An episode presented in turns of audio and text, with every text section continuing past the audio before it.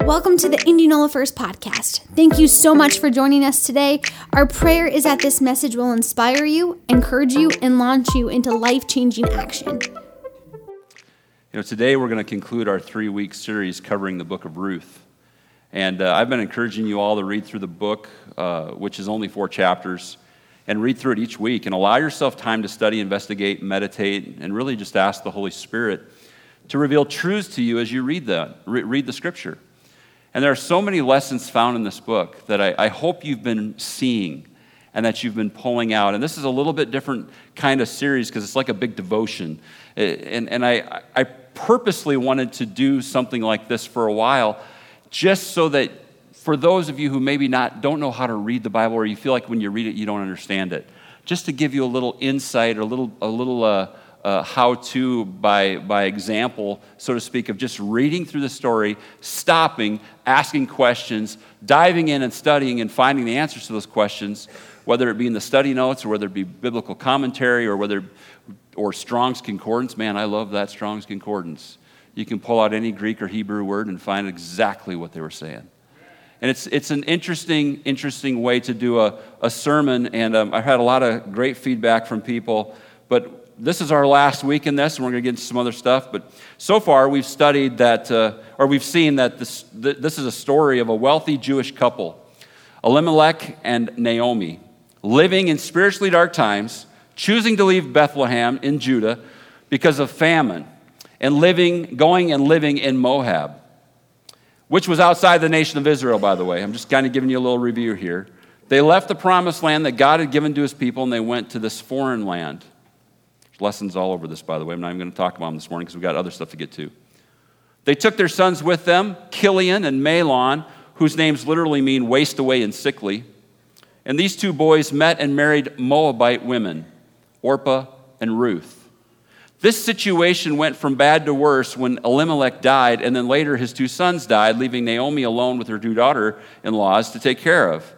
And Naomi decides to go back to Judah after that, where at least there was some hope. She wouldn't be a foreigner there, and maybe there would be those that would take pity on her, because the prophets would preach that, of Israel, would preach, have pity on the poor, and they had things in place to take care of them.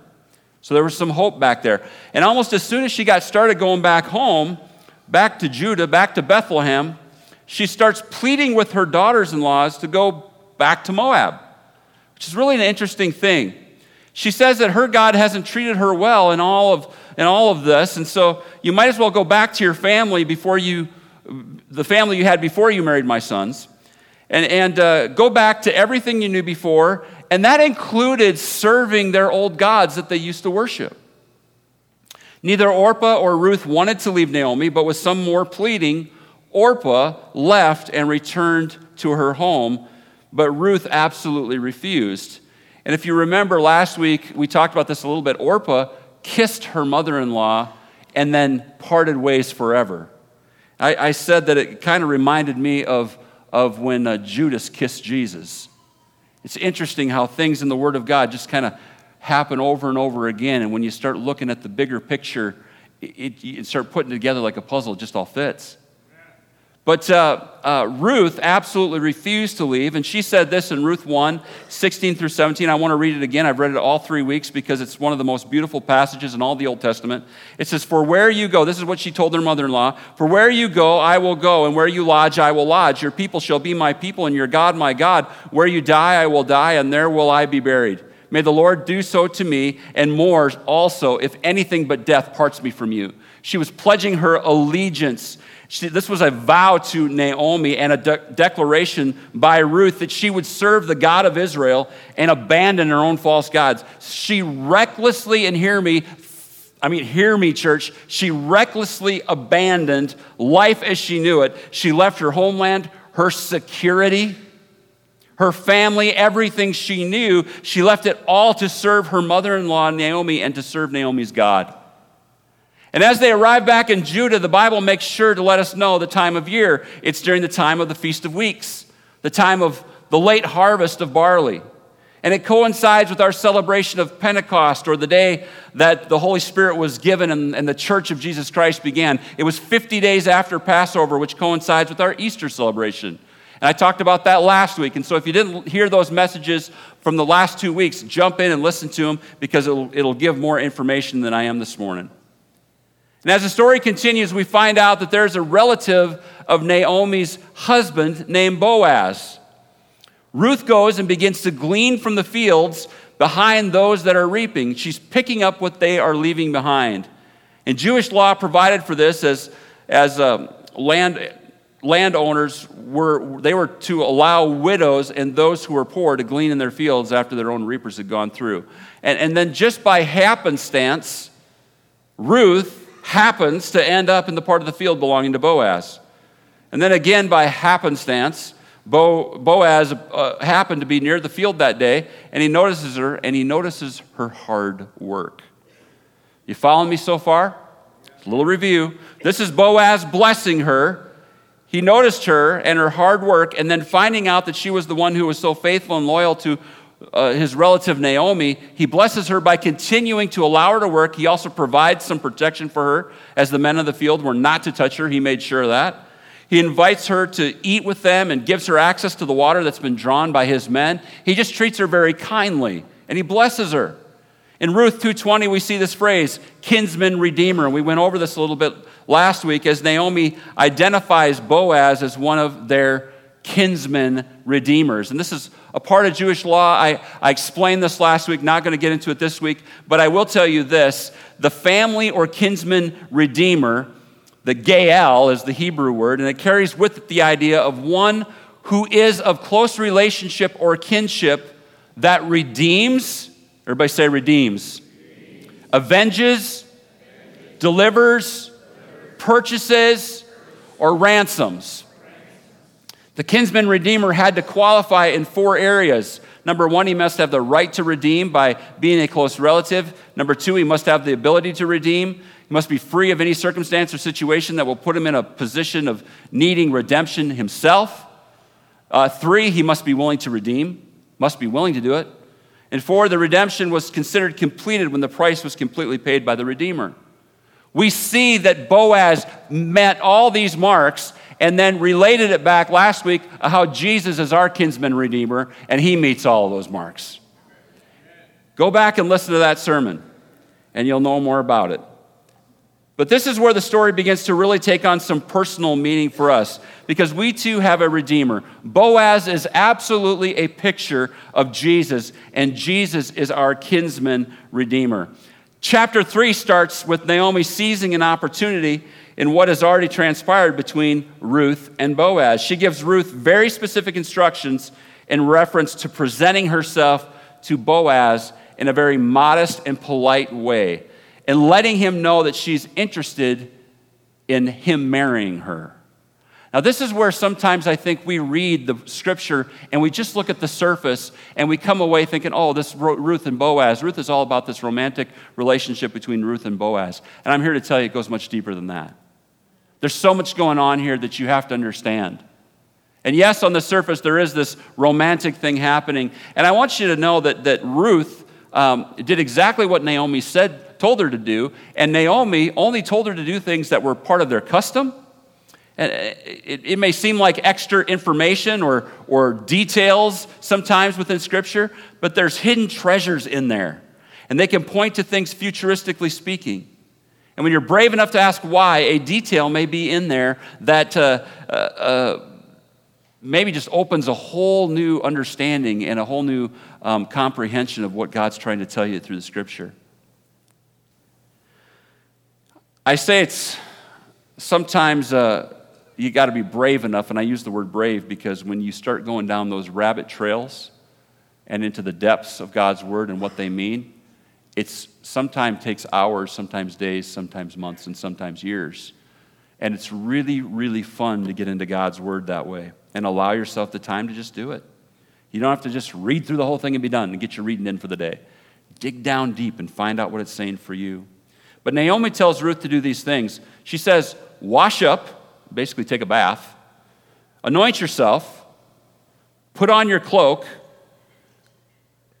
She didn't say that, but go down to the threshing floor. And then when Boaz is finished eating and goes to lie down, go and uncover his feet and lay down at his feet. Again, a lot of detail, and as you read through it, and there are customs that we don't fully understand today, and even connect with it all. But this was an act of submission by Ruth. I want you to understand that. This was an act of submission. She was saying, I would like you to marry me. She was submitting herself to Boaz. Not sexually in this moment. I think it's important to see that and know that. But as someone who wants to be redeemed. As I read this, it's hard for me not to see the parallels between Ruth and the church. She is not a Jew by birth, but she is submissive and desires to be the bride of the one who could redeem her. Hold that thought as we go into the rest of the story. Ruth being a picture of the church. Ruth does everything that Naomi instructs her to do. Then look at what happens. Ruth 3, 9 through 11. Boaz says, "Who are you?" he asked. "I am your servant Ruth," she replied. She said, "Spread the corner of your covering over me, for you are my family redeemer, my kinsman redeemer." "The Lord bless you, my daughter," Boaz exclaimed. "You are showing even more family loyalty now than you did before, for you have not gone after a younger man, whether rich or poor. Now don't worry about a thing, my daughter. I will do what is necessary, for everyone in town knows you are a virtuous woman." This particular translation uses the phrase, "spread the corner of your covering over me," which in our minds we probably think, "share your blanket with me." But original Hebrew seems to point to a more figurative meaning, as in "spread your wings over me," figuratively as a bird over her young, protecting them. And this would be like Ruth saying, "Cover me with your protective wings and allow me to be your bride. Redeem, deliver, purchase, ransom, and even avenge my situation and all the sorrow that has fallen on me." So Ruth lays at the feet of Boaz until morning. There's no hanky-panky here. She's laying at his feet in submission, submitting to him, saying, "This is what I want you to do. Are you following me today?" Turn to your neighbor and say, "This is just starting to get good." Yeah. I want you to understand that she lays at the feet of Boaz until morning, but then gets up before dawn because Boaz didn't want anyone to know that she had been at the threshing floor. See, Naomi said, go find him when he lays down at the threshing floor. And it's interesting, landowners often did this after the harvest because they wanted to protect their crop. So they knew he would be down there, more than likely, which he was. And she goes down and she lays there all night. But because he wants everything to be done in a proper manner, he didn't want people to think something happened that didn't happen. It's not a cover-up of something they did wrong. It's more about Boaz recognizing Ruth's innocence and protecting not only his name but hers before people jumped to conclusions about what was transpiring. Don't you love it when people jump to conclusions? It happens all the time, doesn't it? How many of you have ever jumped to a conclusion? I know I have.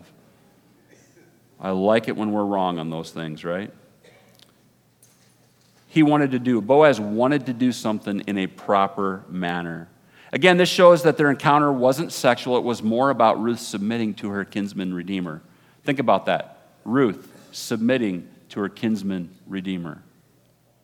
I think of Ruth as the church, submitting to our kinsman redeemer. Boaz then tells her that he, in fact, is a qualified redeemer for her. But there was another man that was a closer relative than he is, and that by law he has first opportunity. This other guy does. Boaz also says that if the man is unable, then he would certainly redeem her. Boaz then gives Ruth 6 measures of barley to take back to Naomi so that she wouldn't return empty-handed. And Ruth seems to be somewhat disappointed in Boaz's words.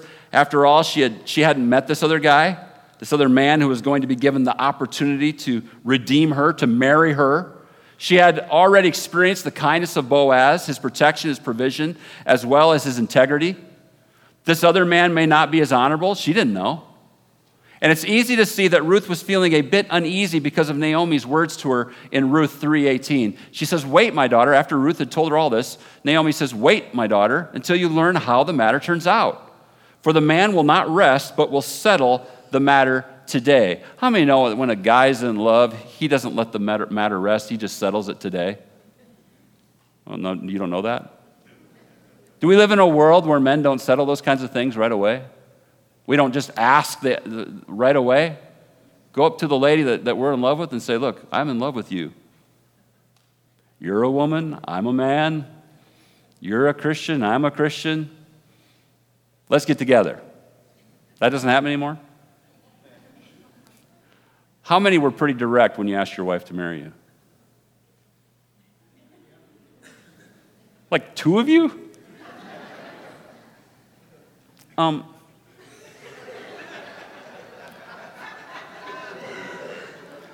You know, you want to hear how I asked my wife to marry me? I was dating this girl. It wasn't my wife. She was a wonderful girl. She really was. Awesome lady. And we weren't getting along like we should. It just wasn't right. The relationship wasn't right. Had a long talk with her. She goes, what are you looking for in a wife? And I said, started naming things off. I was really good friends with Alyssa, but was not dating her. I started naming all these things off. And she looked at me, my girlfriend, looked at me and said, you just described Alyssa. And the light bulb went off. I left that conversation, and I went and asked Alyssa to marry me that night. I stole some lilacs out of somebody's yard, because she likes lilacs, and I took them to her, and I asked her to marry me, and she said yes, and 6 months later we got married. So when you know, all right? Don't hem-haw around. I mean, this world's crying for men to make a decision. And women.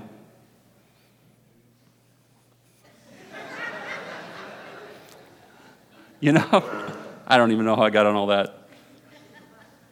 For the man will not rest, but will settle the matter today. Let your yes be yes and your no be no, right? As the story continues into chapter 4, by the way, I did talk to my girlfriend afterwards and let her know that we were breaking up and I was going to marry Alyssa. It was a very hard conversation, and she was a champ in dealing with it, and she was fine. But she knew too. She knew too that it wasn't right for us, and it worked out great. Probably did that a little backwards though. So as the story continues into chapter 4, we see Boaz going over and talking to this man who was first in line as the kinsman redeemer to continue the line of Elimelech. He grabbed some city elders as witnesses to their conversation, and he began to tell the man of the land that Naomi was going to sell, and it was his opportunity to redeem it and become Naomi's household, the household of Naomi, Elimelech's household, to become their kinsman redeemer. Ruth 4:4b, this is Boaz talking. He says, if you want the land, then buy it here in the presence of these witnesses. But if you don't want it, let me know right away, because I am next in line to redeem it after you. And the man replied, all right, I'll redeem it. I don't know. I know I'm reading into this, but I'm seeing this guy as, all right, I'll do it. Okay. Again, not a real, make a decision. Oh, okay, I'll redeem it. I think this is that moment in the story when we feel a little disappointed. No, it can't end this way. It's got to be Boaz and Ruth that end up together. And of course, what happens next is awesome, Ruth 4:5. Then Boaz told him, after he said, yeah, I'll do it. I'll redeem it. Boaz told him, of course, your purchase of the land from Naomi also requires that you marry Ruth, the Moabite widow, that she can... that way she can have children who will carry on her husband's name and keep the land and the family. I mean, Boaz is the man here, right? He gets witnesses to this conversation. He gives this opportunity to redeem to this man that he wants to. He really wants deep down in his heart himself. But the law is the law, and Boaz is fulfilling the law. He's following the law. He's fulfilling it. Boaz says, oh, yeah, by the way, you have to marry and love Ruth, too. You have to consummate the marriage and give her an heir as well. And this is where the man who had the opportunity to redeem bows out. He says, I cannot redeem it for myself. And he goes on to say that he really doesn't have the ability to redeem in this situation, as it would put his own inheritance in jeopardy. So who is this unnamed redeemer who is powerless to redeem Ruth? The Bible never gives his name, But you could certainly see the parallel between him and the law. Romans 8:3, listen to this. For what the law was powerless to do, because it was weakened by the flesh, God did by sending his own son in the likeness of sinful flesh to be a sin offering, and so he condemned sin in the flesh. This man was powerless to redeem because he lacked what it would take. The law was powerless to redeem because it lacked something. He couldn't love Ruth the way she needed to be loved. Jesus is our kinsman redeemer. He fulfills the law, and he goes further because he loves us and he's able to do it. He has the power to do it. You see the connection? He had the legal right, this guy, but was powerless. The law and our legalistic efforts, church, to redeem ourselves will never have the power to truly redeem us. It'll never have the power to deliver us, purchase us, or ransom us, or avenge our sin situation. The law was given. Sin was recognized. We know what sin is because of the law. We know that God's standard is so high that nobody can ever reach it. There's not one person in this room who's good enough to make it to heaven on their own. You can't be good enough. I mean, Janet's a pretty nice lady. I like her. She's a nice and a little old lady. Can I say that? You're not that old, but little old lady. She's little for sure. We say, there's going to be a lot of little old ladies in heaven who are just sweet, sweet, sweet. Janet cannot make it to heaven on her sweetness, as wonderful as she is.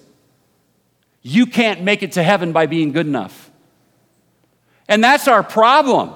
We try and we try and we try and we put forth this effort, and it's like we're Ruth and this other unnamed redeemer is trying to redeem us, and it never works out. It doesn't happen because it's powerless to do it. I do love you, Jen. All right. Jesus not only fills the law as our kinsman redeemer, he fulfills the law. But he has the power to redeem us because he truly loves us. What the law was powerless to do, God did through his son. And this man was like this unnamed redeemer was like the old covenant, legally allowed but powerless to succeed in full redemption. Boaz was like Jesus and the new covenant, legally allowed and completely successful in being a kinsman redeemer for us. And the story continues. Boaz says, he will be the redeemer that purchases the land and take into his house Ruth, the Moabitess. And listen to what he says in verse 10. And I love this. This is chapter 4, verse 10. Also, Ruth the Moabite, the widow of Mahlon, I have bought to be my wife. We don't like that, do we? He bought her. I'm going to get to that in a second. To perpetuate the name of the dead in his inheritance, that the name of the dead may not be cut off from among his brothers and from the gate of his native place. You are my witnesses this day. And it probably rubs us a little bit the wrong way to see Boaz say that he bought Ruth. I mean, that wouldn't fly in circles today, would it? It's not very politically correct to buy somebody. But again, these are customs that we don't fully understand, except for the fact that Jesus has bought us. And this is a picture, okay? He's purchased us. He's ransomed us with his blood. Amen. Just as Boaz purchased Ruth, Jesus purchases the truth, or the church, purchases the church. The people who are witnesses to this speak blessings on Boaz and Ruth. And of course they get married, and she is fully redeemed. She eventually has a son, and Naomi, the woman named Pleasant, remember that? Who told everyone to call her Mara, which means bitterness, is also redeemed.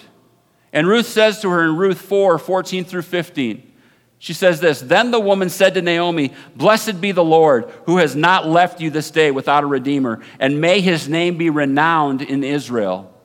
He shall be to you a restorer of life and a nourisher of your old age. For your daughter-in-law who loves you, who is more to you than 7 sons, has given birth to him.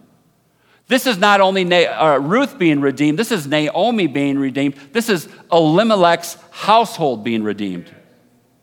And to me, Naomi really parallels the nation of Israel in the sense that she is one of God's chosen people. She's by birth a Jew. And she really goes through it in life. I mean, horrible things happen to her. And she has a lot of things that just seem like they're going to wipe her out. In fact, she gets so bitter even at God that she doesn't really want anything to do with him. She says, well, you haven't done anything for me. And by the way, daughter-in-laws, go back to Moab because you can see my God isn't working out. But in the end, she's redeemed. Israel as a nation has gone through it, folks. Over and over again. It's why it's so important politically that the United States of America stands with Israel. It's very, very important. And in the end, even though they have not accepted Jesus as their Savior, they missed that one, they'll be redeemed. There's redemption for them. All this plays out in the book of Ruth as you read and you meditate and you think about it. And you know, I know you can become you can start connecting maybe too many dots sometimes, making up things that aren't there. But this stuff is pretty in our face when we read this. As the book of Ruth ends, there are some genealogies given, which are very important. Boaz and Ruth have a son named Obed. Do you know who Obed is? He becomes the father of Jesse. Jesse has 8 sons, and the youngest of which is King David. And if you continue to trace the generations, their direct descendant is Jesus himself. So the union that developed between Ruth and Boaz eventually led to Jesus. And there are a lot of lessons in this book, as I've continued to point out, and this is more of a historical thing than a scripture thing. I want you to understand this, but rabbinical writings lay out the lineage of Orpah, that's Ruth's sister-in-law, but also they say it's her sister. They have some things about her that we don't know from scripture, and I thought I'd just tell them to you today because they're interesting. I'm not saying they're scriptural truth. You can't preach this because I preach the Bible. I don't preach rabbinical writings. But for history's sake, this is interesting. According to their writings, it is said that Orpah, after leaving Naomi and going back to her family and presumably to the worship of her false god, became the mother of the 4 champions of Gath. This means that within Jewish writings, Orpah gave birth to Goliath. Of course, Ruth's lineage leads to King David, and he beheaded Goliath. I'm not saying that this is 100% scriptural truth. I just find it incredibly interesting. Orpah is also a victim in the sense that one of God's people, Naomi, I want you to hear this because I saw this too, who had become embittered, she pushed and convinced her to go back to her sinful origins. And I think that's a warning to us that we need to be careful not to let our own anger and bitterness push people away from God.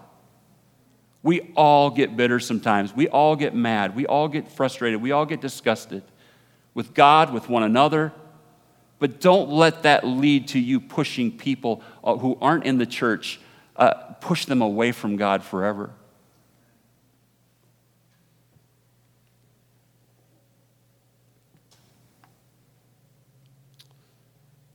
I'm not throwing Orpah under the bus by saying she went back to her sin, but back to Moab.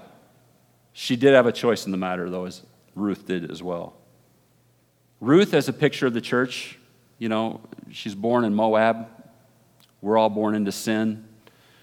The nation she was born into, of course, Moab, was the result of Lot, Abraham's nephew, having sex with his own daughter. Ruth is a picture of how we are all born, I believe, into sin. And yet we can have hope in a kinsman redeemer, the ultimate kinsman redeemer, Jesus Christ. Ruth left everything to follow Naomi. She left her past behind. She declared that the one true God would be her God. She went to work harvesting where she could. It seems to be such a picture of the church going after those people who kind of fall through the cracks, kind of like the harvesters or the wheat falling down, and she's picking it up behind them. And don't misunderstand me. Ruth working hard was not her earning her salvation, but once she made a decision to serve God, she didn't sit around and wait for the blessing. And I love that message in the story as well. She went to work to be the blessing instead of sitting around wondering why she wasn't being blessed. And she did this successfully as she provided for herself and Naomi. And I believe this to be a good illustration of the scripture in. And by the way, this just popped into my head. There's a real beautiful picture there of Ruth, if she's the church, providing for Naomi, and if Naomi's the nation of Israel. Just a thought. Ephesians 2, 8 through 10. For by grace you have been saved through faith, and this not of yourselves. It is the gift of God, not a result of works, so that no one may boast, for we are his workmanship, created in Jesus Christ for good works, which God prepared beforehand so that we would walk in them. In James 2:18, but someone may well say, you have faith and I have works. Show me your faith without works, and I will show you my faith by my works. So this argument is, are we saved by faith or by works? Ruth is a great illustration of the balance in this. Faith with works, a part of that faith. I mean, you can't really have one without the other. Ruth was also submissive. I'm going to end here today. She was humble. She listened to Naomi's instructions and didn't ever seem to have the attitude of, what's in it for me? Or when is it my turn? I deserve to be blessed. She also didn't try to force things to happen, and we all do that sometimes, don't we? We get in the way and we try to make something happen. She remained submissive, especially in her relationship with Boaz. And I believe many within the church miss the full blessings that God has for them because they refuse to submit, not just to the authority that God has placed over them in this life, but to God himself. They don't allow themselves to be led by the Spirit. And church, it's just so much easier. It's so much easier to be led by the Spirit than to do things ourselves, than to do what we think is best in those moments where we have a decision to make. And you could apply that kind of thinking to relationships in your life, to business, to ministry, really anything in life, to lay at the feet of our kinsman redeemer, as Ruth did, to be in submission to him. It's a beautiful thing. And church, I've had so many of you comment, again, on this series, and how this part spoke to you or that particular thing really hit home. And I want to give you an opportunity this morning to respond to God and what he's spoken to you. But more than anything else, I really just want to encourage you to submit to the Spirit. Submit to his leading. I know many of you do this, but I don't believe there's anyone who's submitted enough. There's always room to grow in this. There's always room to grow. I do want to be like Ruth. You know, this is not the etymology of the word, but it's very interesting that to be Ruthless means the same thing as the opposite of how Ruth was. That's not the definition of Ruth, don't get me wrong, but it's interesting. It's interesting. I want to be Ruthful. That submissive one to her kinsman redeemer. I want to be the bride of Christ. That's full of integrity, full of humility. I hope that's your heart's cry as well. To always try to be led of the Spirit before we make rash decisions or do something in a knee-jerk way. Ruth is a great example to us in this. Thanks for being a part of the Indianola First Podcast. Join us next week to stay updated on our latest messages.